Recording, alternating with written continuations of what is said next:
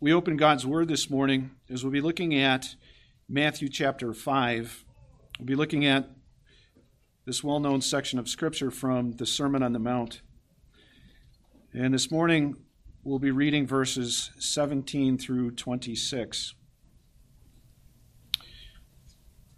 Before we begin that, let's pray.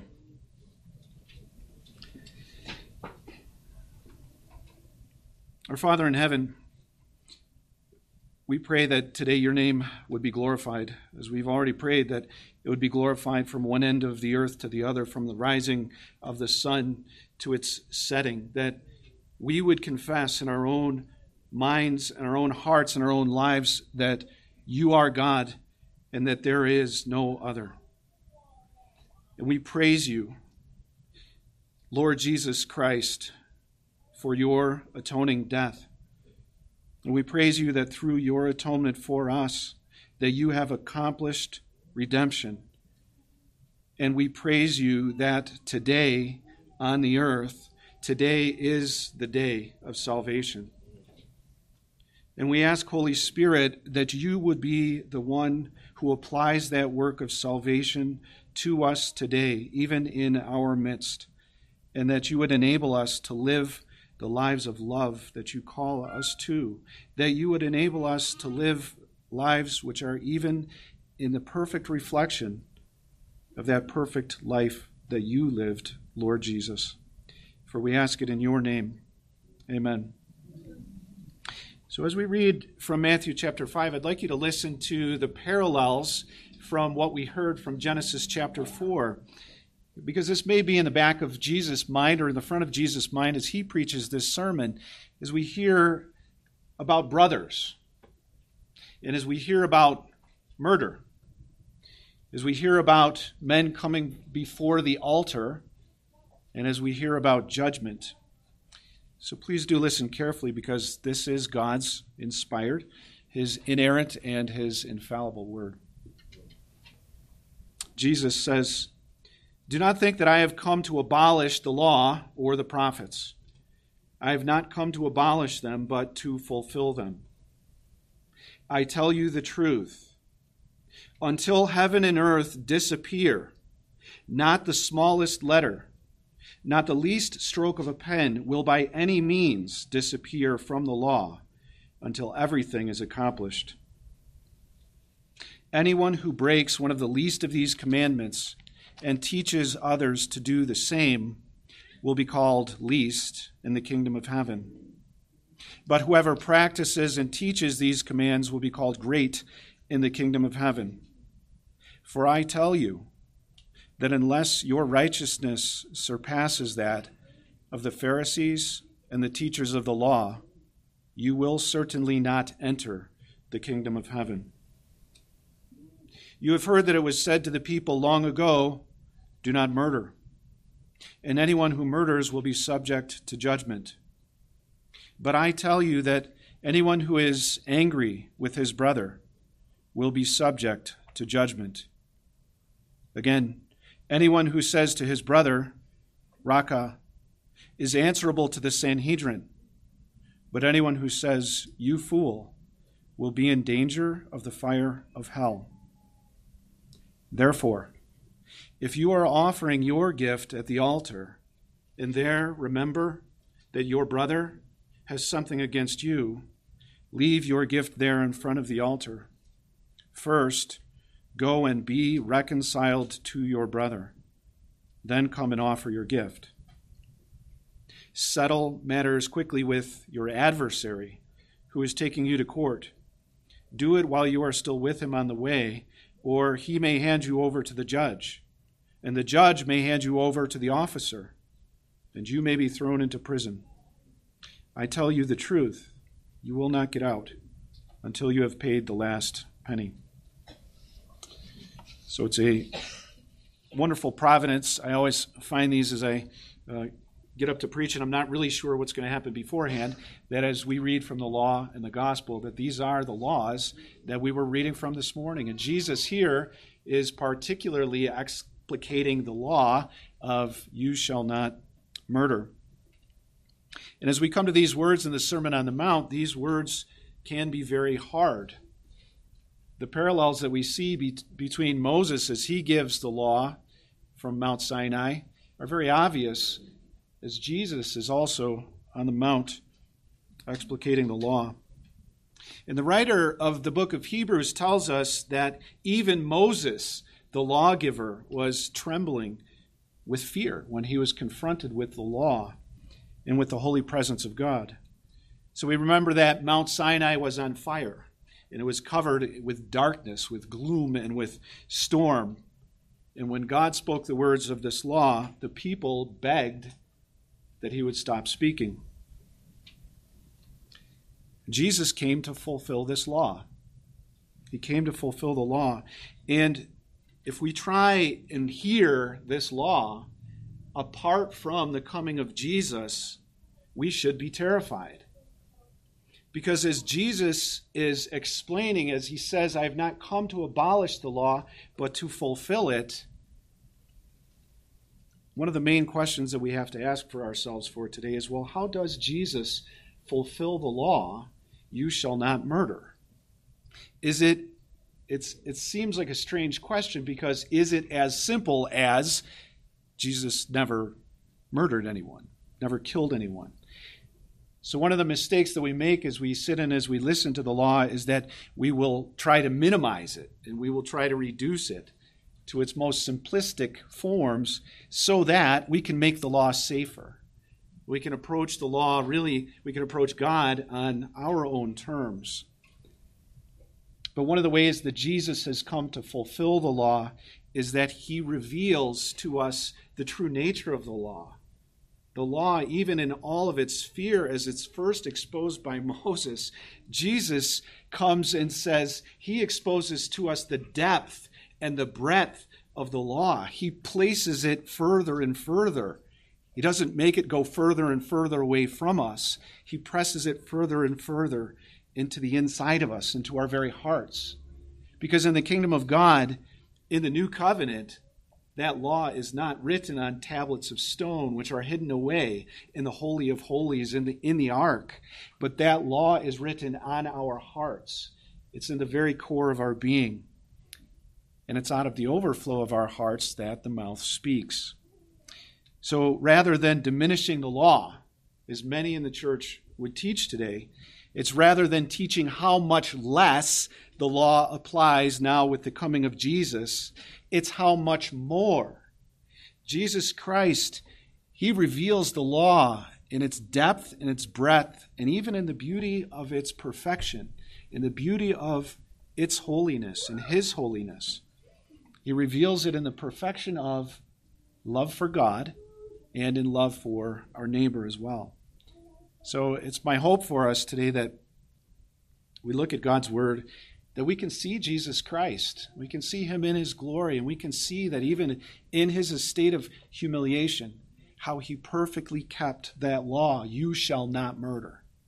And how I, I hope as well that we can find our hope in him, in his person, and in his work.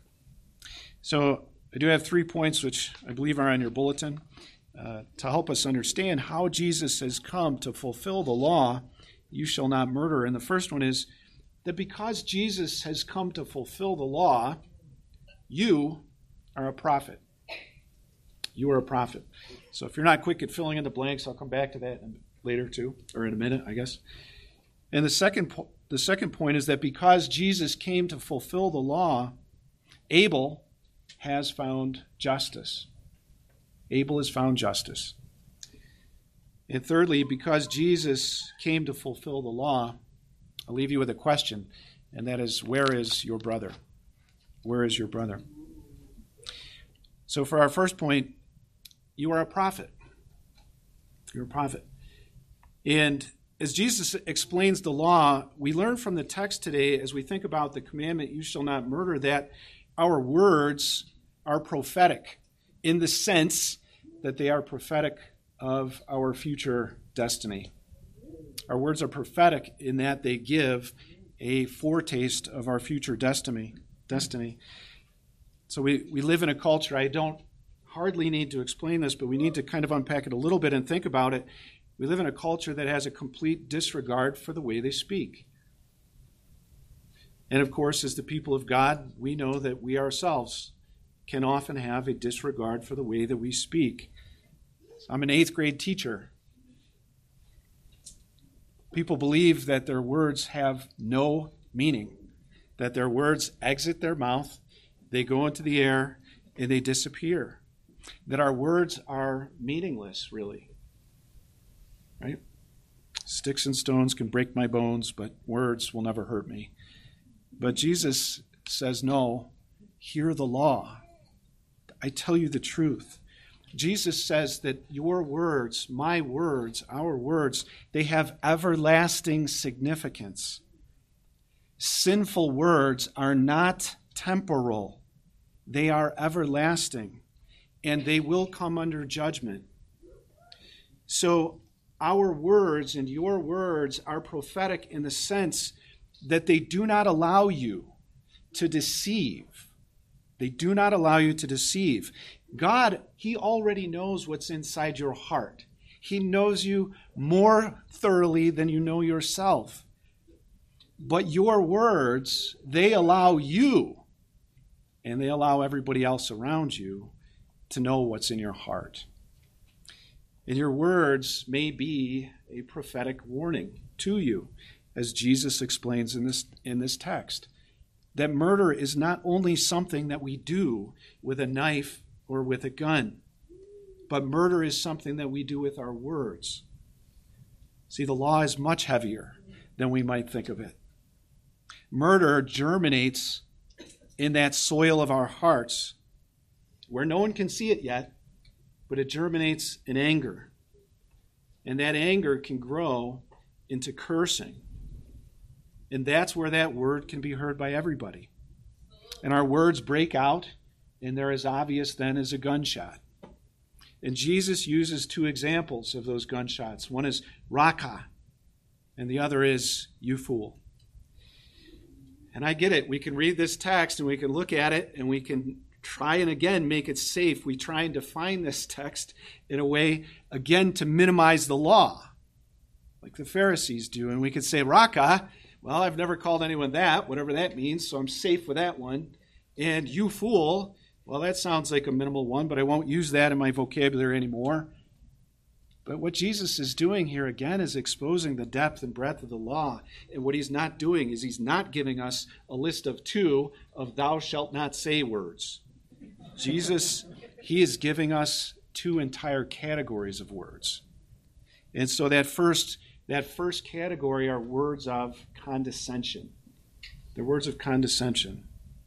So raca means empty. Empty. It means useless. It may be a word that's in the sense of you good for nothing. So, this is a category of words that looks down on someone else. And this is so easy to do. Our words of condescension, Jesus says, they are prophetic. They're prophetic that you are subject to judgment, even judgment from the highest religious court from the Sanhedrin. It's like you've been called judicially before the session, before the elders, then before the presbytery, and even before the synod for words of condescension. And that second category of words, you fool, those are words of contempt. They're words of contempt. It's not the specific word fool because the scriptures call certain people fools, as you know. And the word fool is even used to describe the preaching of the word. It's used to describe God in the sense that the foolishness of God is wiser than man's wisdom. It's the same word from which we get the word moron. And that's probably not the worst curse that you can think of it's certainly not the worst curse I think of within, the, or I can hear, at least in my job, within the first 60 seconds that I'm there, I think. But when we speak of in contempt of our brothers, our words prophesy our, about our future, something very, very serious. And Jesus says, You are in danger of the fires of hell. So as we hear the law, this could be very heavy. Jesus teaches that that law is like a stethoscope. And he says, listen. He says, listen. if you hear those words of anger, if you hear those words of condescension, if those are the words that are coming through your fingers into whatever social media platform it is, what we post about the people that we consent, we condescend against, Jesus says these are not words that call out to me from you. Jesus says those are words that call out to me against you. It's a heavy teaching. And as God warned Cain, he says, Sin is at your door. You must master it. So in Genesis 4, we read about Cain. And in 1 John chapter 3, John also talks about Cain. He says in verse 12 of chapter 3, he says, Do not be like Cain. This is still a warning for us. The law and the gospel, right? This is still a warning for us in the New Testament. Do not be like Cain, who belonged to the evil one and murdered his brother. And John then goes on in verse 15 to say, Anyone who hates his brother is a murderer. And you know that no murderer has eternal life in him. Hatred is murder. Jesus warns us that anyone who is angry with his brother is subject to judgment. And John warns us do not be like Cain, that anyone who hates his brother is a murderer and does not have eternal life. See, God warns us in our sinful anger as he warned Cain in Genesis chapter 4. He says, Why are you angry? If you do not do what is right, sin is crouching at your door. It desires to have you, but you must master it. And Cain didn't listen, as we know. His anger grew, and he allowed that to express itself in the murder of his brother Abel. So, as we think about prophetic words, we see from Genesis 4 that Abel was also a prophet.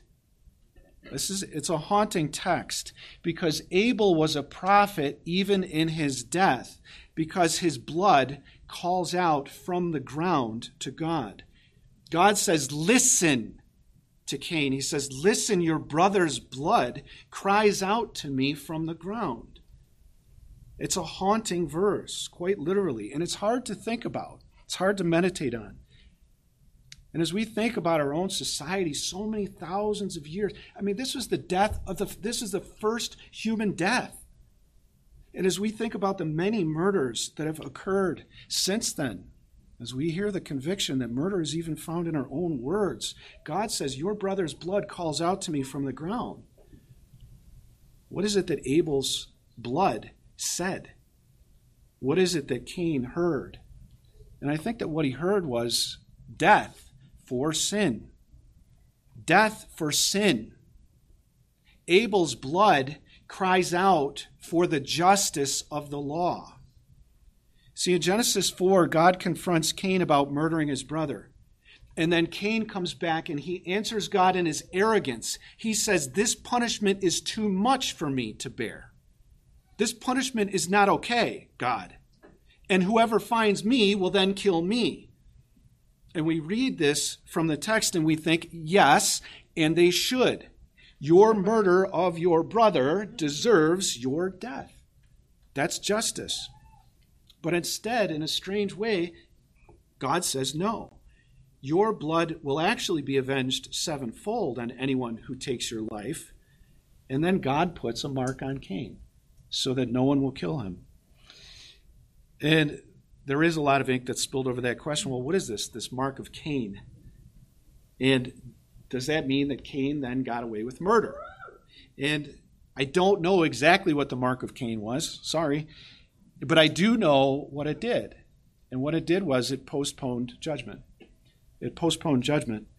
And so, in closing our first point, that our own words can be prophetic, Jesus warns us that there will be judgment. That judgment is postponed right now. Today is the day of salvation, praise God. That judgment may be postponed.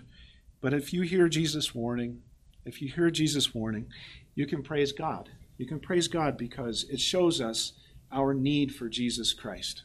It shows us our need as we hear the law. And so that brings us to the, our second point, and that is that because Jesus came to fulfill the law, that Abel has found justice. Abel has found justice. So in Luke chapter uh, 11, we'll be looking at two parallels here. I don't know if you want to just jot this down uh, or if you want to turn in, your, in the scriptures with me. In Luke chapter 11, Jesus teaches that Cain actually does not get away with murder. So that's dealing with our first question. Jesus teaches that no, Cain does not get away with murder. See, Jesus is speaking in Luke 11 to the Pharisees and the teachers of the law, the ones who knew the law, right? And who knew that the law was only external. They were the pretenders of the law. Jesus says to them in verse 47, He says, Woe to you because you build tombs for the prophets and it was your forefathers who killed them. So you testify that you approve of what your forefathers did. They killed the prophets, and you build their tombs. Because of this, God, in his wisdom, said, I will send them prophets and apostles, some of whom they will kill, and others they will persecute. Therefore, this generation will be held responsible for the blood of all the prophets that has been shed since the beginning of the world, from the blood of Abel to the blood of Zechariah, who was killed between the altar and the sanctuary. Yes, I tell you, this generation will be held responsible for it all. So Jesus is teaching that Abel's blood will receive justice in this generation in which he was speaking. And I'm not going to read the account about that prophet Zechariah, but Jesus is teaching, as it were, all the blood from A to Z of the prophets will be held on this generation. But Zechariah, you can read about that in Second Chronicles 24 sometime later today. He was murdered in the courtyard of the temple. And his last words as he lay dying were, May the Lord see this and call you to account. See, Zechariah's blood also calls out for justice. So in Luke 11, Jesus declares that this generation will be held responsible for the blood of Abel and for all of the prophets. So there are two questions, two more questions that come to my mind when I hear this teaching of Jesus. So Abel's blood will receive justice, but the question is then why does Abel's blood have to wait these centuries and even these millennia until it finds justice in the generation of Jesus. And secondly, why would Abel's blood be charged, as it were, against a generation that didn't technically commit the crime? And so again, it can seem as if Cain got away with murder.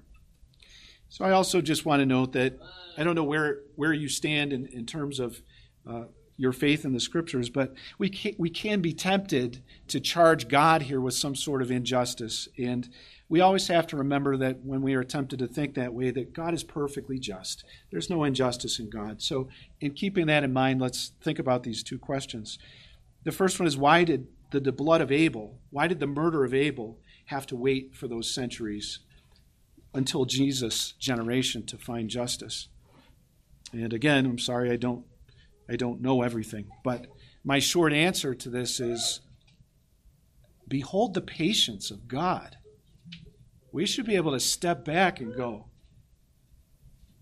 this is we, this is an incomprehensible patience.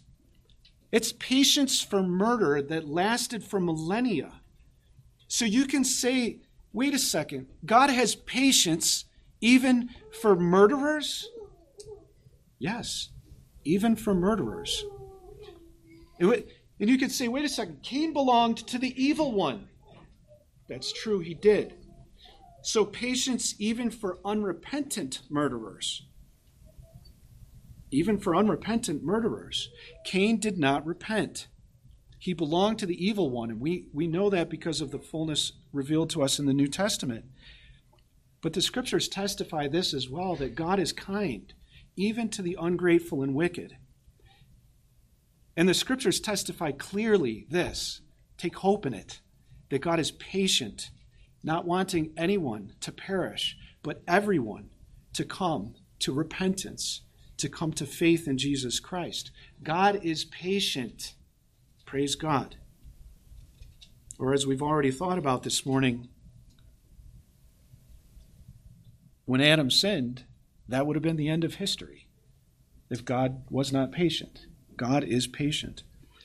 So, secondly, we ask the question well, why would Abel's blood be charged against a generation that didn't technically commit the crime? And my short answer again to this is what Jesus teaches when he says this. Jesus says this. He says, Fill up the measure of the sins of your fathers. So we were looking at Luke chapter 11, where Jesus says this, and in the parallel passage in Matthew's gospel, that's Matthew chapter 23, it's, I believe, the same account. Jesus says this in verse 31. He says, You testify against yourselves that you are the sons of those who murdered the prophets. And then Jesus says to them, He says, Fill up then the measure of the sin of your fathers. You snakes, you brood of vipers, how will you escape the sentence of hell? Jesus says, Fill up then the measure of the sin of your fathers. So, why would Abel's blood be charged against a generation that didn't commit that crime? And my simple answer to this is well, behold the end of the patience of God. Behold the end of the patience of God. Jesus says, fill up the measure. So we behold now the justice of God, and we behold now the wrath of God against sin when Jesus says, Fill up the measure of the sin of your fathers. See, Jesus describes God's patience as the prophets did before him. It was like a measure or like a cup that fills and fills and fills, and to our amazement, can fill even for centuries and for millennia. But it hasn't yet reached the point of overflowing. But when it reaches that point, that is the end of the patience of God. And that is when you will see justice. As Jesus says, fill up the measure of the sin of your fathers. So, how will they fill up the measure of their sin, of the sin of their fathers in this generation? And that is also in that unfathomable, incomprehensible providence of God that just as Abel died at his brother's hand, Jesus would die at his brother's hands, at the hands of the people of Israel. And so, what we see is we see where the patience of God and we see where the justice of God, where they meet together in the cross of Jesus Christ. The patience of God and the justice of God in the cross of Jesus Christ. So, behold the patience of God. It's a patience that has lasted for hundreds and thousands of years. And behold the justice of God, the wrath of God against sin. Your brother's blood cries out to me. And Abel's blood is not the only blood that cries out in the scriptures, is it? It's Jesus' blood also speaks. Jesus' blood also speaks. And remember that as we think about Moses trembling with fear when he hears the law of God, we hear in the New Testament in Hebrews chapter 12 that we have not come to Mount Sinai, to that mountain that is covered in fire and smoke, but we have come to the heavenly Jerusalem. And I'll read to you from Hebrews chapter 12 and verse 22. We have come to the heavenly Jerusalem the city of the living God. And you have come to thousands upon thousands of angels in joyful assembly, to the church of the firstborn, whose names are written in heaven. You have come to God, the judge of all men, to the spirits of righteous men made perfect. And here it is. And you have come to Jesus, the mediator of a new covenant, and to the sprinkled blood that speaks a better word than the blood of Abel. Hear it again that you have come to Jesus and to his blood, which speaks a better word than the blood of Abel. So, how does Jesus' blood speak a better word than the blood of Abel? Well, been trying to argue a little bit that Abel's blood cries out for justice. Abel's blood cries out for the wrath of God for sin. But you see, Jesus' blood speaks a better word because only Jesus' blood satisfies justice. Only Jesus' blood satisfies the penalty of the law for sin. There is nothing else in the universe that can satisfy the penalty of the law for sin. No other blood can satisfy justice. No other blood can satisfy the wrath of God for sin. Jesus' blood speaks a better word. So even as we think about God's judgment of Cain, or as we thought about God's judgment perhaps on Adam, if God were to strike Cain down in that immediate justice, if God were to exercise no patience, which God is not in the least required to exercise, Cain's blood cannot satisfy the penalty of the law. Cain's blood can never satisfy the wrath of God for sin. This is, this is something that we must meditate on. If Cain were immediately struck down, his blood could not satisfy the wrath of God for sin, even in eternal hell. Because sin, as Jesus is teaching us here this morning, sin is not temporal, sin is everlasting. Even sinful words are not temporal they are everlasting. See, John Murray, he explains it this way. He says, The lost in perdition will everlastingly bear the unrelieved and unmitigated judgment due to their sins. The lost will eternally suffer in the satisfaction of justice, but they will never satisfy it. Christ satisfied justice. And if you are a believer in the Lord Jesus Christ, rejoice.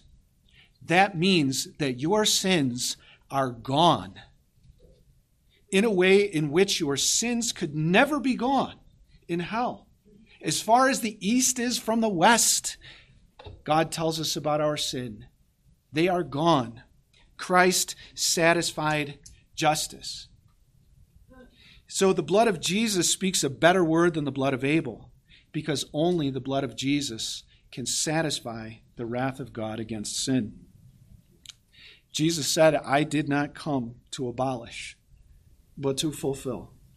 Jesus came to fulfill that justice of the penalty of the law, that wrath of God in his body on the cross. And I have to pause and just say, you know, if you have not considered the fact that you will stand before this God, you will stand before Him. It only takes a moment of reflection to realize that all of us, because of our sin, all of us will die, and we will stand before that judge of the universe. And either you will stand before Him perfectly clothed in the satisfaction that Jesus has purchased for you or you will stand in your own sin, or even the sins that we consider to be the smallest sins, the words that we speak, those will be an eternal weight upon our soul, upon our life for eternity. So I'll also say this that Jesus, He freely invites you to come to Him to be washed of your sins. Praise God that today is still the day of God's patience. His cup is not yet full. Praise God. So when you hear of that justice of God, when you hear that condemnation of the law which falls on all of us in Jesus' words today, look to the cross and see justice satisfied by faith alone. So we come back to our main question, and that is how did Jesus Christ fulfill the law, you shall not murder? Did Jesus simply not kill anyone? No. Jesus came to lay down his life. That's why God sent him into the world. That is the expression of God. He sent his son into the world because he loved the world and because this offer can be made even to those who are his enemies today. In 1 John chapter 3 and verse 16, this is what the Bible teaches us. Marvelous verse to meditate on. John says, This is how we know what love is.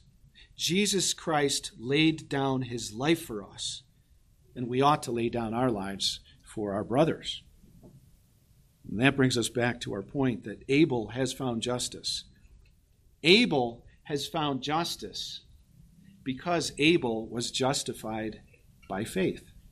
Abel was justified by faith in Jesus Christ. Which might sound a little strange because he lived so long before Jesus.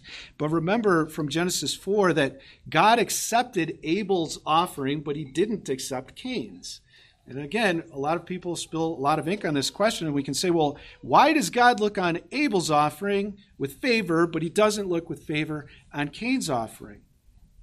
And ultimately, again, I, I don't know a lot, but one thing is simple, and that is that Abel offered his sacrifice by faith. He offered it by faith. And we read about that also in Hebrews chapter 11 and verse 4, where God tells us that by faith, Abel offered God a better sacrifice than Cain did.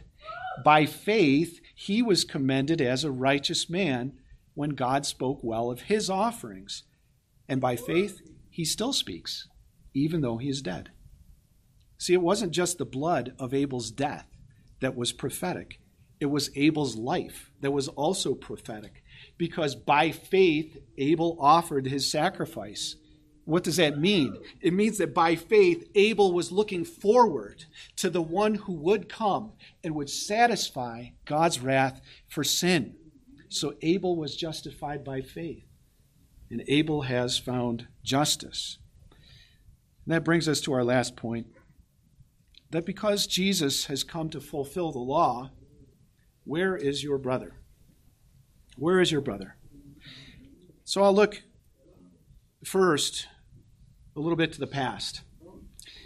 And I'll say, think of it this way praise God that more than centuries ago, long before, long before Cain and Abel, in eternity past, that Jesus Christ was really asked a question somewhat like this, wasn't he? In the eternal covenant, when God the Father asked him, Where is your brother? His blood cries out to me from the ground. He was asked that question about you, and I hope that you can put your name in that blank and say, Where is your brother, Chris? Where is your brother? Where is your sister? His blood, her blood, cries out to me from the ground. And Jesus answered in perfect faithfulness and fidelity perfect love for his Father and in perfect love for you, Jesus answers that question and he says, No, I am my brother's keeper. I am my brother's keeper. And I know that your perfect holiness and your righteousness requires his blood or her blood for their sin. But, Father, be patient. Be patient. Withhold your judgment and accept my blood instead, because my sprinkled blood will speak a better word than the blood of them. It will speak a better word, not only than the blood of Abel, it will speak a better word than your own blood. Jesus would say that his blood would atone for all of your sins. And in fact, Jesus' blood is so wonderful that it is sufficient to offer reconciliation to the whole world. And as I've already said, even to you who are still dead in your sins. You are invited. So, how does Jesus fulfill that law, you shall not murder? It's because he offers you eternal life. He offers you eternal life. In eternity past, he's done this. We can also look at this question, where is your brother, in terms of the present. See, because Jesus' explanation of that law in Matthew chapter 5, it searches us with that question too, right? Where is your brother? And our words are prophetic to one degree about our future. And here's what we know as, as you who have accepted Jesus Christ and his sacrifice for your sins, you know that new life in Jesus Christ it is not one which is one of anger. It's not one which is of cursing. In other words, it's not one which is of murder. That is the language of those who belong to the evil one. But new life is the new life of repentance. It's renouncing our sin. It's new life of love. As we now speak not words of hatred and cursing and murder, but we can speak words of love. We can speak words of life. We can speak words of reconciliation. We can invite other people to new life through faith in Jesus Christ. And Jesus, he explains what that new life looks like in Matthew chapter 5, doesn't he? Because we read in verse 23 of our text, Jesus says, Even if you are offering your gift there in worship, like Cain and like Abel, if you are there before the altar of God and there you remember that your brother has something against you, you can leave your gift there in front of the altar, Jesus says, and you can go now and you can be reconciled to your brother. That, reconcil- that reconciliation that we have with God the Father, perfect reconciliation, we also are to have with one another, with our brothers and sisters in Christ. Loving God and loving our brother and sister in Christ. Two tablets of the law. And Jesus goes on in verse 25 to say that even if your adversary, we'll be talking about this tonight, even if your enemy is taking you to court before the Sanhedrin, before the highest ecclesiastical courts, before the presbytery or the synod, where you expect that you will be vindicated because of your good name, that you'll be exonerated before men. Jesus says, No, humble yourself and be reconciled, even to your adversary. And now, while you are with him on the way, lest you find out before the judge and the court that you're not as innocent as you may think yourself, and you'll be humbled until you pay the last penny. Scripture tells us clearly that as far as it depends on you, live at peace with all men. Live at peace with all men. Because even when we were God's enemies, we were reconciled to Him through the death of His Son. So 1 John 3 says, This is the message you heard from the beginning. We'll be thinking about this tonight that we should love one another. Do not be like Cain, who belonged to the evil one and murdered his brother. And why did he murder him? Because his own actions were evil and his brothers were righteous. Do not be surprised, my brothers, if the world hates you. We know that we have passed from death to life because we love our brothers. Anyone who does not love remains in death. Anyone who hates his brother is a murderer. And you know that no murderer has eternal life in him. This is how we know what love is. Jesus Christ laid down his life for us, and we ought to lay down our lives for our brothers. So there's one, I think, last way I'd like to think about this where is your brother? And that is in the future. As we think again about how did Jesus come to fulfill the law? And that's Jesus came to fulfill the law, you shall not murder, through resurrection through resurrection, through our future hope. See, Jesus Christ had authority to lay down his life for us, but he also had authority to take up his life again. And Jesus teaches that that is our future hope. Jesus teaches this in John chapter 6, in verse 39. He says, And this is the will of him who sent me, that I shall lose none of all that he has given me, but raise him up at the last day. For it is my Father's will that everyone who looks to the Son and believes in him shall have eternal life, and I will raise him up at the last day. Jesus says this two times for emphasis. Jesus came to fulfill the law, you shall not murder, because he is the one who gives life. He is the one who gives life. So on the last day, all those who look forward to the coming of Jesus in faith, beginning with Abel, they will be called forth from their graves. And all of those who live in this period of time after the cross, during the day of God's continued patience, all of us who look back on the finished work of Jesus Christ in faith, we will be called from our graves to eternal life. And that is the day that Jesus will have fully and finally fulfilled that law you shall not murder, because there will be no more death. There will be no more death. Jesus has come to fulfill that law you shall not murder, because Jesus came to destroy death. So, in closing, praise God that because Jesus came to fulfill the law, your words are prophetic. Words of death to death. But new life in Christ, these are words of life and love to eternal life. And that because Jesus came to fulfill the law, the life of Abel has been vindicated and it will be vindicated. Abel was justified by faith. And that is our invitation to be reconciled to God. And because Jesus came to fulfill the law, where is your brother? Well, this is how we know what love is. Jesus Christ laid down his life for us. And we also ought to lay down our lives for our brothers. Let's pray. Lord Jesus, we asked before we started that you would, by your Spirit, be with us, and I pray that that would be the case. And I pray, Lord, that even as, as much of a mustard seed as it may be in our hearts, that love that we have, we confess, Lord, that we can only love because you first loved us.